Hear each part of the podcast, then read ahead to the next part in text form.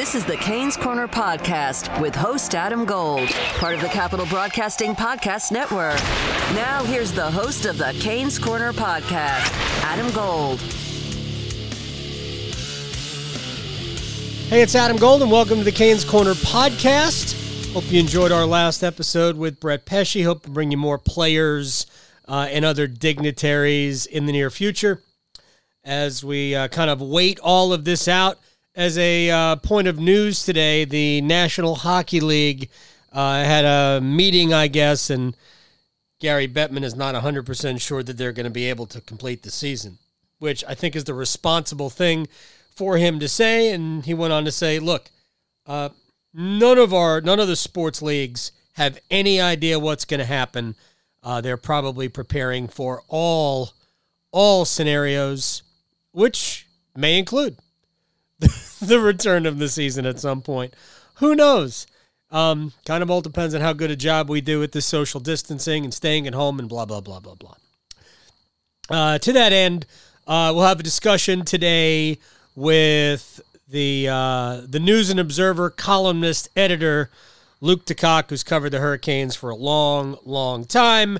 Uh, he and I are friends, and we'll cover as much ground as we can. We will deal with social distancing. We'll deal with the uh, the pandemic and how it's impacted sports. Obviously, um, we'll talk about the time of the year. We'll talk about the playoffs a year ago. Uh, we'll even, you know, delve a little bit into the future and how this team is set up for uh, the years to come. And I think it's uh, pretty self-explanatory, if you will. If you're a Hurricanes fans, uh, if you're a Hurricanes fan, you like the future. Uh, and the future likely would have been another playoff spot this year, second uh, second straight year, and the first time since 2002 they would have made the playoffs in successive seasons. I believe they would have made the playoffs. No idea if they would have done any damage in them, but I think they would have made it in. And all you all you ask for is a shot. They got a shot last year uh, as the first wild card, made it to the conference finals.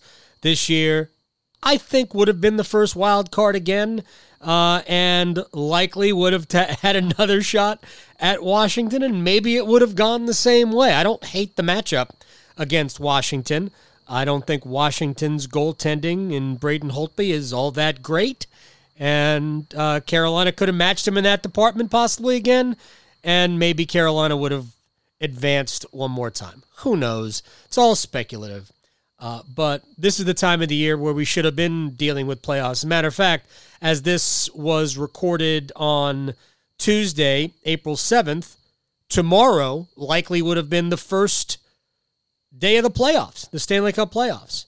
Uh, as it stands now, we are probably, even in best case scenario, six weeks away from the season resuming in some way, shape, or form. Uh, real quick, if they were to resume the regular season, if they could get to a completion, and we're in a minimum of two months away from that. So let's just say that they were able to resume the season, uh, maybe with no fans in the stands, which is uh, a different conversation altogether, and we'll talk about that with uh, with Luke DeCock. Um, they have to figure out what the best way is to determine who the playoff teams are. The, you can't simply go points. Some teams have played more than others more games than others, so you can't just do that. Uh, is it even fair to do point percentage? I'm not even sure it's fair to do point percentage. To be honest, you know, you'd have to look at games remaining against competition. Maybe some teams have played a more difficult schedule. Uh, so my guess is that there would have been some expanded playoff field, uh, and that brings with it its own set of circumstances. Anyway, uh, that's just uh, goofing around at this point. So we'll bring you our conversation with Luke DeCock. Uh, and uh, again, we covered a, a, lot of ground. And uh, last time I saw Luke, it was at the ACC tournament in Greensboro before they shut it down. And we'll start with uh, what's he been doing since. So, Luke DeCock, how are you socially distancing from the Hurricanes? Uh, the same the same way I'm socially distancing from everybody. Uh, you know, it's funny. My everything hasn't changed a ton. I, I, I work from home anyway, and you know what's missing is the practices and the press conferences and the games. And normally March into April and potentially into May be my busiest months of the year, and I was rarely be home, and so I'm always home. But uh, it, it hasn't it hasn't been a huge change sort of in my getting up and going about my business routine. Um, the big change is, has really been just the lack of things to cover. But right. you know, we've obviously we've obviously stayed busy. Um, I'm surprised actually going back to sort of the the Thursday of the ACC tournament when everything shut down, uh, how much sports news there has been. Um, and that's without even getting into the Panthers, who seem to be, you know, single-handedly supporting about a third of the sports media in the state of North Carolina by doing something pretty much every day. Um, and the Hurricanes, you know, in their own way, have contributed as well. But uh, yeah, it's it's it feels weird. Uh, you know, this is not a month typically.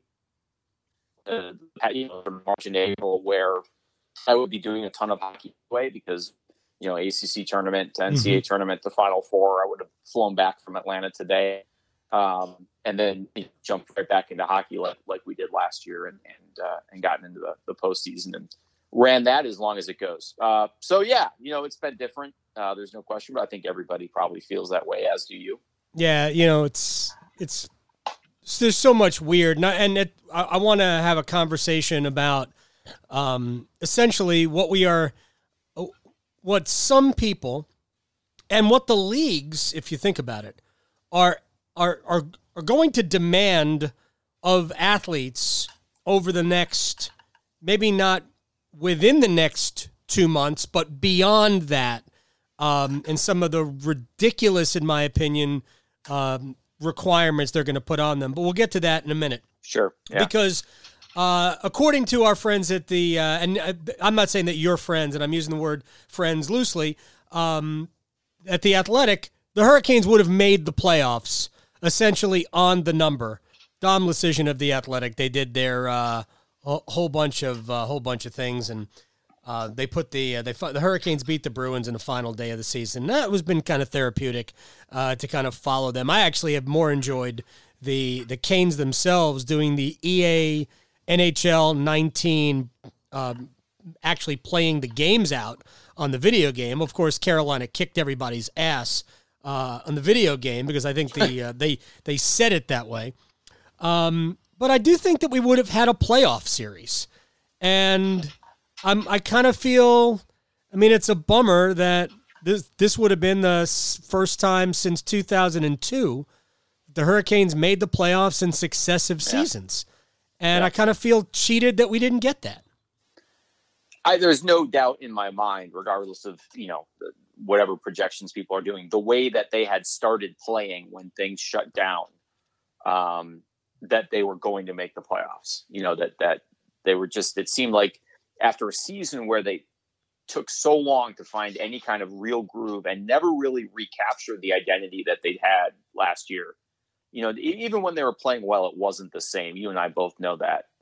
Right. That it felt like in late February into early March, that was kind of starting to happen uh, a little bit, at least in a promising way. And certainly the results were there at that point. So it did feel like things had started to move in the direction that everyone kind of had been waiting uh, you know three four months for them to move and and obviously there's a lot of moving parts there and you know justin williams coming back and having to learn to play without hamilton without pesce and all mm-hmm. those things i mean there's there's so many moving parts there but it did feel going into that jersey game that never happened uh, that that things were moving in the right direction so there was no doubt in my mind you know as of wednesday march 11th whatever it was that the hurt, you know, and I was planning mentally for, you know, what was going to happen after the final four and into the first round of the playoffs, which, you know, as you pointed out, is not something we've, we've had around here in a while.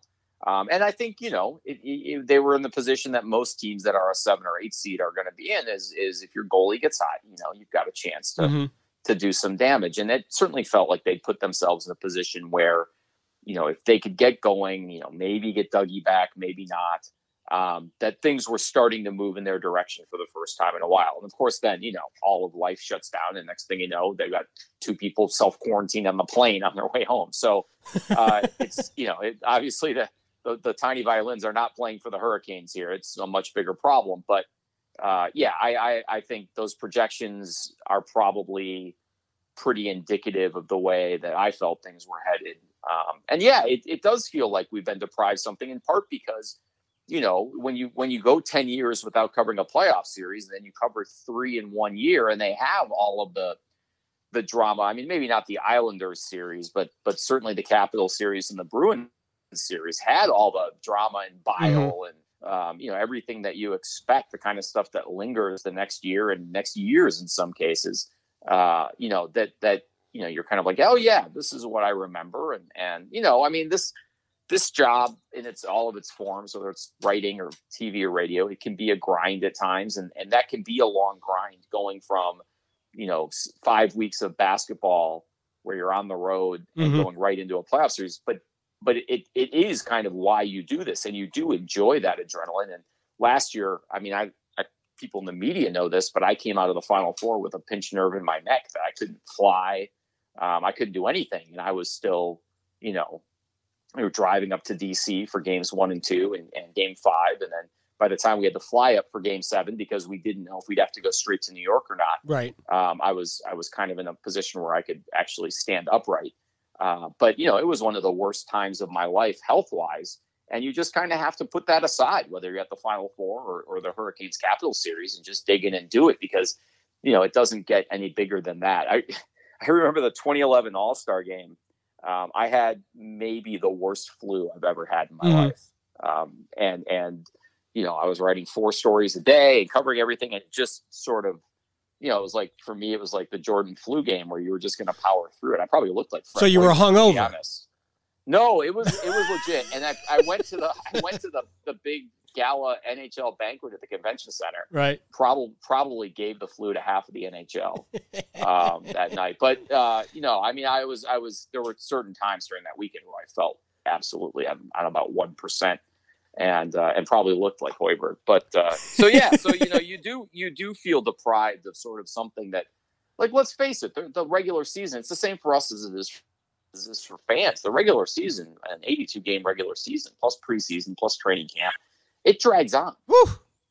Yeah, you know, no, there, there's no question. So, uh, first of all, good uh, good shot at Fred Hoiberg there, Nebraska basketball. Not coach. a shot. I wrote about it. You can read my column about Bobby Lutz sitting next to Fred Hoiberg on the bench, where it looked like he was dying of coronavirus, even though he didn't have it. I and that you know, now this is not a hockey conversation, but to me, that happening that Wednesday night after Rudy Gobert tested mm-hmm. positive in the NBA shutdown that I wrote this. It felt like the opening scenes of like a Michael Crichton disaster movie, where here's like the guy, like here's where it gets real. With right. Hoiberg wiping his forehead and hunched over on the bench, and then the Big Ten pulls him off the bench and they quarantined the team in the locker room. It just felt like the beginning of outbreak or something. All right, so I don't. Um, by the way, Luke DeCock of the News and Observer is here uh, on the uh, Canes Corner podcast. So I don't know if it what it says about our relationship or your ability to play through pain.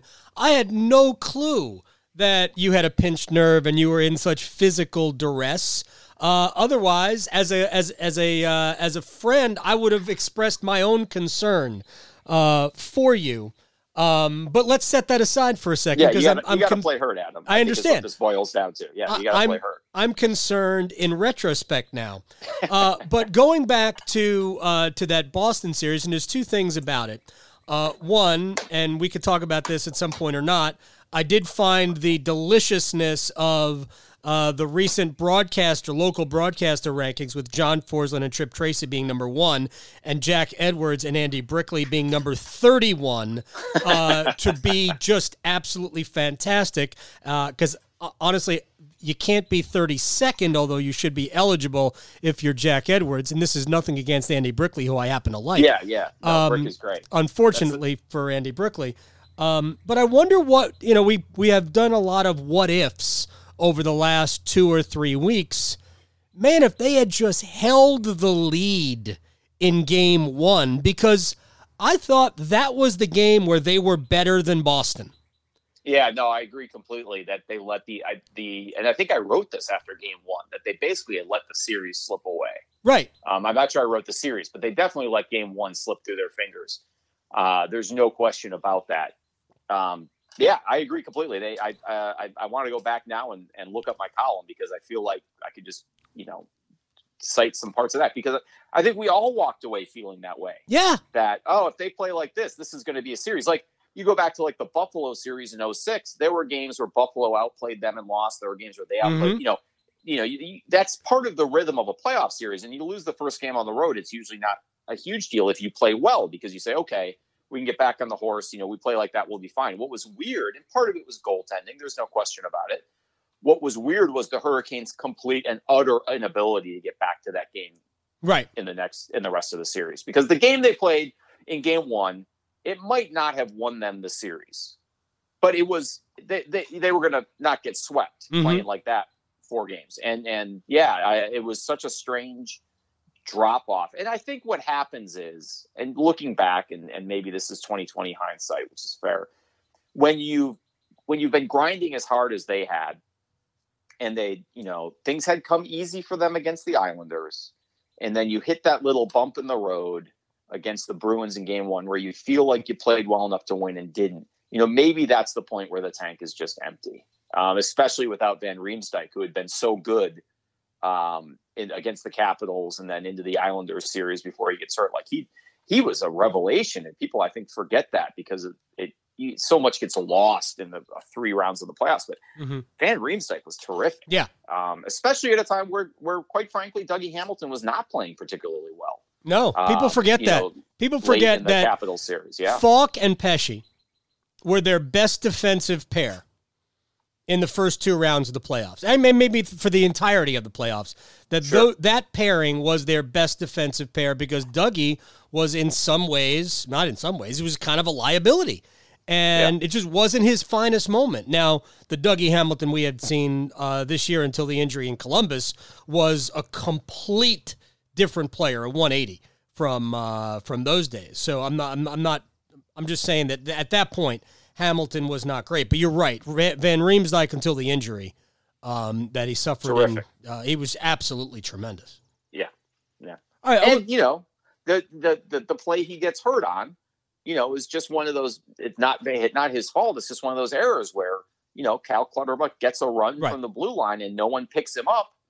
And that little things like that, when coaches, you know, talk about the details and the little things, not slowing him down, not getting in his way, um, you know, knocked out probably their third best defenseman at that.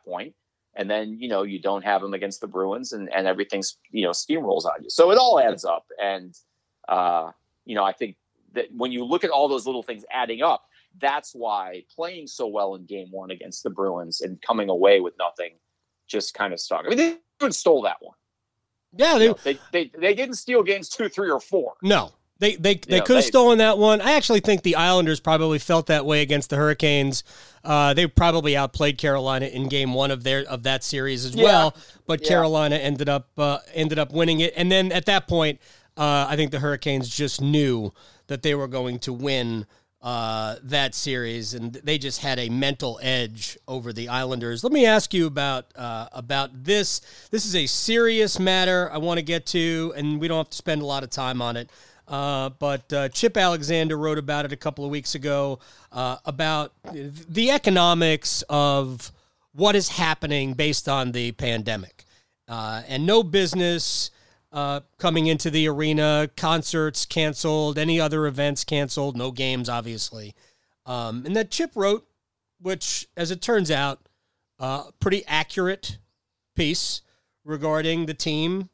Essentially, although I don't know that he mentioned that the team would let the government pay for uh, the employees, or the team will make up whatever difference and would make uh, you know loans available for uh, for any gap, and they would continue on uh, you know benefits and things like that. But Chip took a took a lot of heat for you know writing a piece that turned out to be right. So yeah, and and part of that was, you know, what as we talked about on your show a couple of days after that, you know, when when we we had the email they sent to employees, right, and the email was pretty clear: use up your vacation. If you don't have vacation, it's unpaid time off. And here are instructions for applying for unemployment. right, And you know, then they went on. You know, we tried, as you and I talked about, we tried several times to get anyone from the franchise to talk. they were aware it was coming, um, you know, and and when it when that story broke, they were really unhappy, and because they said, well, either they backtracked or it was a very poorly written email, but they were out spinning almost immediately, mm-hmm. Um, and they you know accused us of getting it wrong. When the reality is, we quoted the email, which was correct. So, you know, it, it, it it's disappointing that they wouldn't I want to be careful what I say here. I'll, I'll, I'll say this. What we wrote is what's turned out to happen. Employees are now furloughed with benefits. Yeah. And they're allowed to apply for the government relief um, for corona, COVID furloughed employees. Um, you know, uh, they, the hurricanes said after in the email saying employees with application would be given unpaid time off. They said, no, no, we'll take care of those, whatever it was, five or six employees.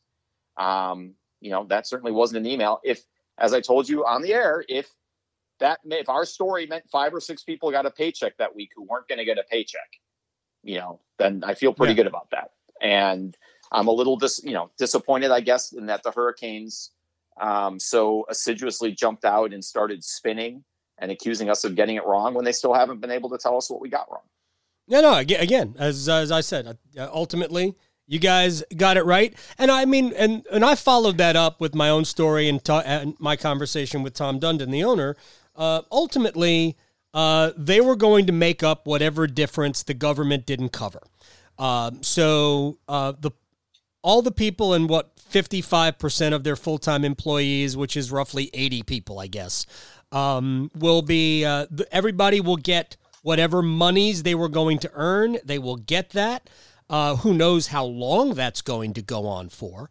Uh, because yeah. we don't know what ultimately how long this is going to last. I mean, if if they can't have uh, concerts and other events in the arena until September, uh, then that might change. I don't know the answer to that. And Tom Dundon also allowed that he didn't know the answer to that. Uh, but ultimately, um, those people for right now will get will will get their money. Uh, it'll just come from a different source. Uh, but again, as a furloughed employee, as so many people in the newspaper industry know, uh, furloughed employees remain employees, so you stay on benefits. And in this time, uh, the most appropriate. I want to move on. I want to get a couple of more things before uh, before I have to say goodbye to you. Um, and this is where I, I I have a hard time balancing the the need for optimism and things that will make us happy, like games uh, and Sports. then the yeah. right then the realism of man, we are living in a time where people are dying. This is not the flu. Uh, this is way worse, more deadly. There is no vaccine. We don't know of a cure at this point, in spite of what people uh, are hoping for. We don't know that we have a cure. So the NHL is talking about uh, different locales in North Dakota. The NBA was talking about bringing everybody to Orlando. Major League Baseball says we can bring everybody to Arizona. The PGA Tour is going to play in June without fans. Are we ju- are, are athletes are they just carbon life forms or are they actual people? Yeah, you know, it's like I can't remember which NFL owner said it back in the '60s. We're the ranchers and they're the cattle. Right. Um, you know, it's always been the attitude in pro sports, and you know, I, I think Ray Ratto actually wrote a really good column about this today about how ludicrous this stuff is and this sort of panic among pro sports leagues to figure out some way to start making money. And it's not just pro sports leagues. I mean, like Dana White now has this private island UFC. It's right. like a combination of of Lord of the Flies and Hunger Games and um, most dangerous game where he's going to have you know death matches on this island. Um, it's ludicrous because all it takes is one positive test to blow any of these scenarios apart. Right. You know, you want to quarantine all of Major League Baseball in Phoenix, um, and one guy tests positive, and you know you got to shut it down. You want to send you know a quarter of the NHL. You know, send the you know four teams to Grand Forks that play the first two rounds of the playoffs. Um, you know, all it takes is one positive test and the right. whole thing's done. And and why would you? I, I just I, I, think it's an attempt. You know, like they're like the sports leagues call with the president. It's an attempt to kind of generate some sort of hope or optimism, but just from a a purely practical uh, you know, just just the the reality of it is, we may not have college football or the NFL this fall, right? Because you've got to either have a vaccine or a treatment before you start putting groups of people together, and we don't. We just don't have either right now. Uh, it's and that's hard for people to understand. It's not an easy thing for people to internalize that these great unknowns in our lives now. If you think about it, for most of us who are anywhere between, you know, short of sort of the World War II generation, and maybe even, you know, maybe the generation, in my parents' generation, the the sort of the late the boomers and Vietnam generation, there haven't been many uncertainties in our lives. You know, 9-11 for sure. Mm-hmm. That was something that disturbed all of the things that we'd taken for granted, you know, an attack on American soil. But for right. the most part, you know, we've been able to kind of count on what life is going to be like. And we're not there now. And I was talking with Gene Hooks last week. This is not hockey at all, but Gene Hooks is the 91 year old former athletic director at Wake Forest. Oh, right. Yes. And uh, he's he's still very sharp and remembers playing against baseball against George H.W. Bush in 1946 uh, or 1947. Mm-hmm. Um, and you know he remembers Arnold Palmer going to going to to, to Wake with Arnold Palmer, all that, all that stuff. And I'd asked, he said, I'm just here in my, my rest home in Wake Forest or Winston-Salem, whatever he called it. Is, I think he might even call it an old folks home. um, locked, locked in my room, um, you know, just kind of keeping busy, looking out the window at the garden. And, and I said, you know, have you, is, what's this like for you? He's like, I, this is like nothing in my life except maybe the war. And it's crazy to think that we're dealing with something on a scale of of what you know sort of our grandparents my grandparents generation yeah. went through in world war ii so the idea that we're going to all play hockey in grand forks and manchester new hampshire and saskatoon or the idea that the nba is going to be able to get 16 teams into las vegas and and do things that way i mean i think it's nice to talk about this stuff but the reality is and college college athletics people understand this better than anyone right now because they can't really function without football, and right. they're all trying to do the numbers without football. And people are saying now that we can't do football without fans. If it's not safe for the fans, how is it safe for the players? And the reality is that's true in pro sports as well. Yeah, yeah. The um, this this whole thing has disturbed me. Major League Baseball actually did say that even if somebody tests positive, they would just take that player out. They're going to have expanded rosters, as though, and this further cemented my point that clearly these players are not humans. Uh, they are simply pieces on a chessboard. No, uh, so Gundy, I lost my yeah, queen, but I still have today. a bishop. Mike Gundy today. This, not Mike Gundy is not where I would go for insightful analysis of Probably the human condition. Not. He's saying, well, these kids are all 17, 18, 19, 20, 21. Let's get them all sick. And then we can play football. Oh, good. Good. So I, well, I, you know, I, mm. we, we have a, a bit of a dysfunction in this country at times with how we approach sports. There's there's no question about it. Uh, but that to me was was the, an exponential version of it. Yeah, look, I don't think we're going to play games until it's legitimately safe. I, I honestly, is when we have a treatment for it, or when we have widespread available testing.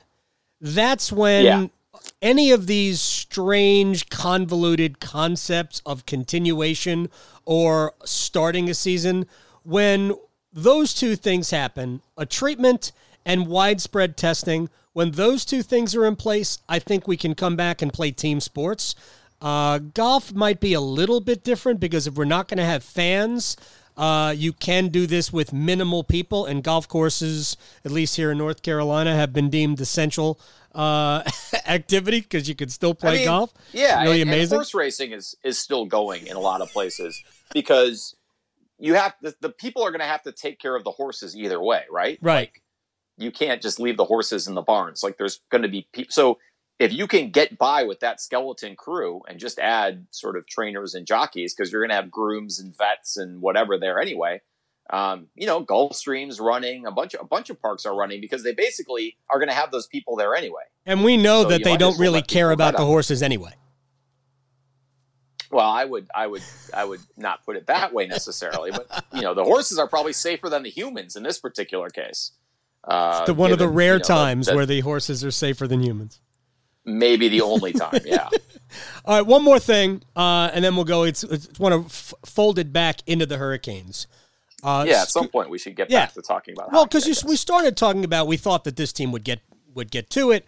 Uh, and it looked like they had, and Morgan Geekie had come up, and I don't think Vinny Trocheck was any revelation with how great he had been playing, but it did give Rod Brind'Amour a right-handed center, which he had been dying for, uh, and then Geekie came up and just lit the world on fire for two games, even though he wasn't playing all that much. He was very effective, another right-handed center, and he clearly knows how to play. And then you throw in the fact that Justin Williams uh, became their best forward again, like he did last February and March uh, as they were making that run.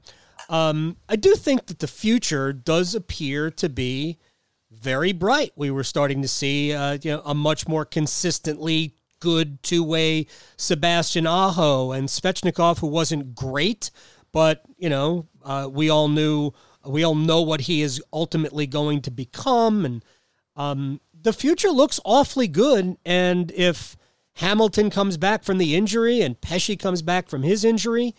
I mean, you gotta love what their uh, what their their at least their the next three or four years of their future before the rent really comes due on Slavin and Pesce and some others. Yeah, and, and one of the things you know, there, there's no guarantees, and obviously that you could see that a little bit this year, where everyone after last year just assumed that they would make the playoffs. Um, and it hasn't been a smooth path, or it wasn't a smooth path to the point where they ended the season, presumably. Uh, you know, it was a it was a grind and it was a struggle to get back to where they were last year. But you know, when you look at the salary cap and the age of some of these players, and the you know the the ceiling for some of them is still pretty high.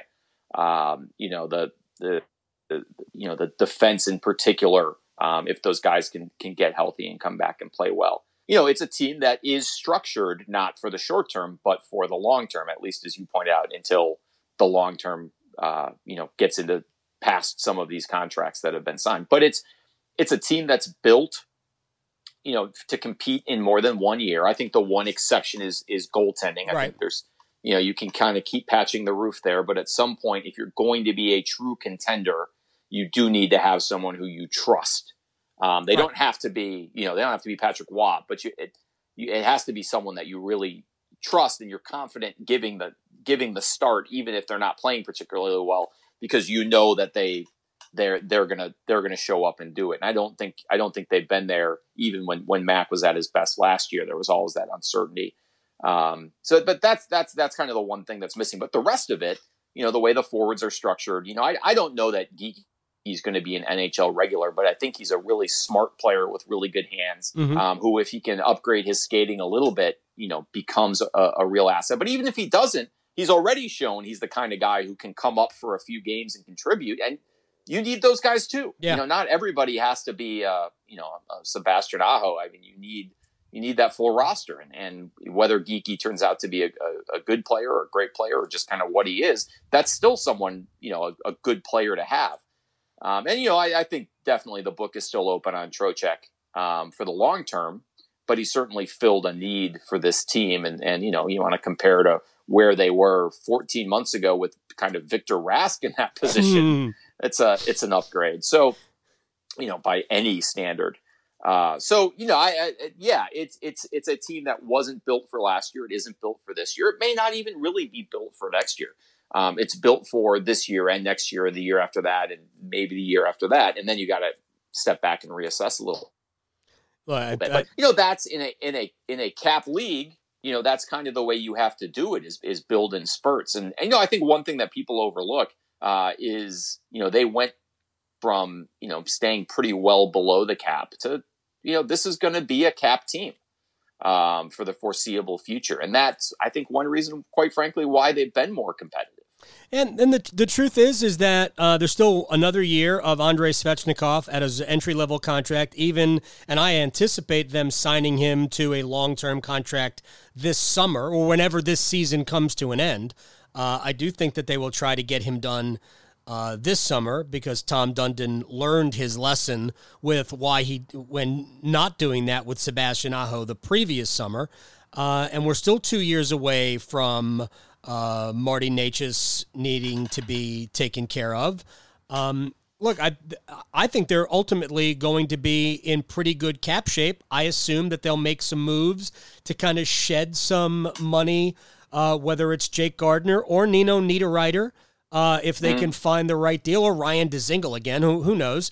Um, but I think they'll they'll figure out a way to to kind of save some money and maybe add a couple of pieces that they need to players who play with a little bit more physicality. They're still a little soft uh, around the middle, if you will, because um, they have to replace the uh, the grinding attitude, believe it or not, that Justin Williams gives them.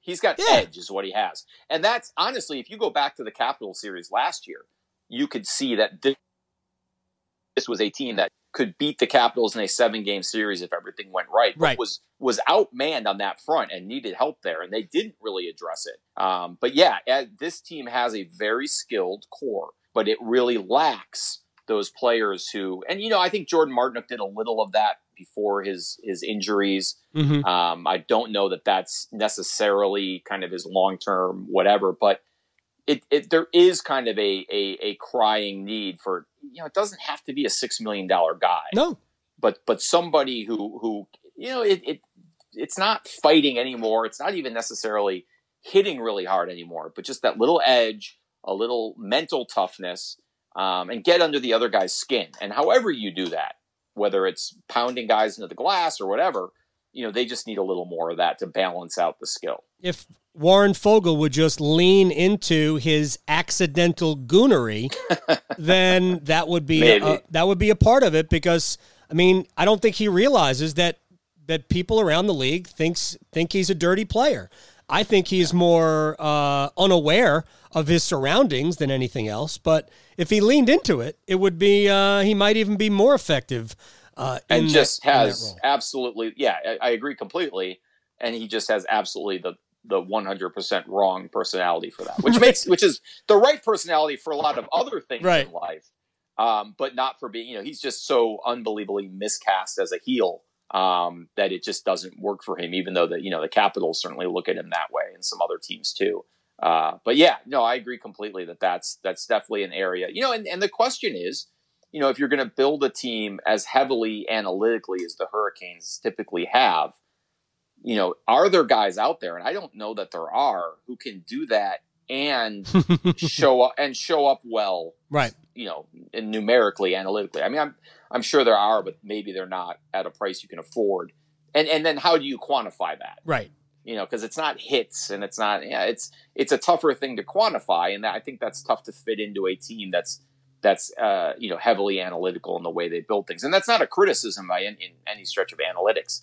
Um, I'm not I'm not one of those people at all. I'm just saying it's not something that's necessarily measurable. No. And then you kind of find yourself maybe going against some of the precepts you've used to build the team that you yeah, have. there's there's no column for agitation uh, where you get at the bottom of it there's a number. There's just there's just no way to quantify that. Um, but that's where that's where there you, you need different voices, uh, and I think that's where Rod Brind'Amour kind of speaks in that this is a type of player that we need. Uh, a player that doesn't necessarily compile a lot of points or uh, win the Corsi or Fenwick, uh, although those gen- the, if if you do the, do it the right way, you probably will.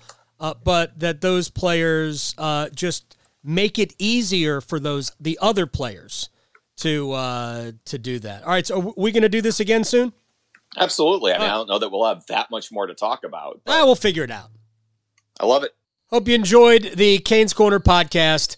I'm Adam Gold. We'll be back next week, maybe sooner, depending on who shows up uh, in my conversation queue. And uh, who knows, maybe we'll do a mailbag uh, before uh, before too long. None of us want the off season to start now, but I think we all have to prepare for the reality that the regular season is probably over. The playoffs will not be uh, completed in any way, and we're into a longer off season than we as fans deserve, and those uh, the players deserve. The players deserve better too. Uh, so hope everyone is uh, doing well, washing your hands, hand sanitizing, uh, staying at home, social distancing, all of that and we'll see you next time on the Canes Corner podcast. You've been listening to the Canes Corner podcast with Adam Gold. Don't forget there are many ways you can listen to this podcast, including streaming at WRALSportsFan.com, the WRAL Sports Fan app, and you can also subscribe for free at Apple Podcasts, Google Play, Google Podcasts, Spotify, Stitcher, Pocket Casts, and TuneIn. Thanks again for listening to the Canes Corner podcast.